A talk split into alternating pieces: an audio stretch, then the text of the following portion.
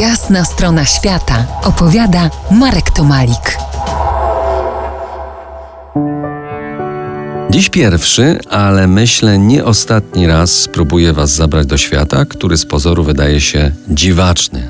Ale jak się tam raz wejdzie, to będzie intrygował i nie da spokoju na lata. Jestem tego przykładem. Prócz podróży po naszym realu, gdzieś na dalekich kontynentach, lubię się zgubić także, zawieruszyć w innym świecie, który od stu lat próbują rozkminić fizycy.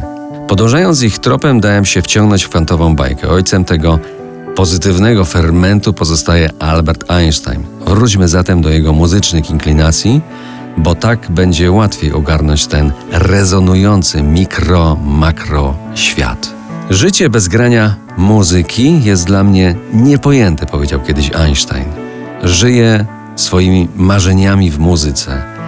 Widzę moje życie w kategoriach muzyki. Tak mówił i grał. Od matki nauczył grać się na fortepianie, w wieku pięciu lat zaczął brać lekcje gry na skrzypcach, ale ćwiczenia były tak trudne, że kiedyś nauczyciela rzucił krzesłem.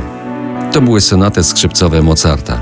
Mówił, muzyka Mozarta jest tak czysta i piękna, że postrzegam ją jako odzwierciedlenie wnętrza piękna wszechświata.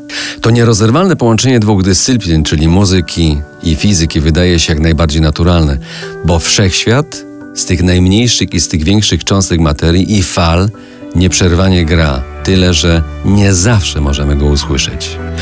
Za nieco więcej niż kwadrans nastawimy uszu, posłuchamy tak zwanego szumu tła, a Albert spróbuje nam przedstawić przedsionki mikroświata, a może to nasz makroświat, tylko widziany inaczej?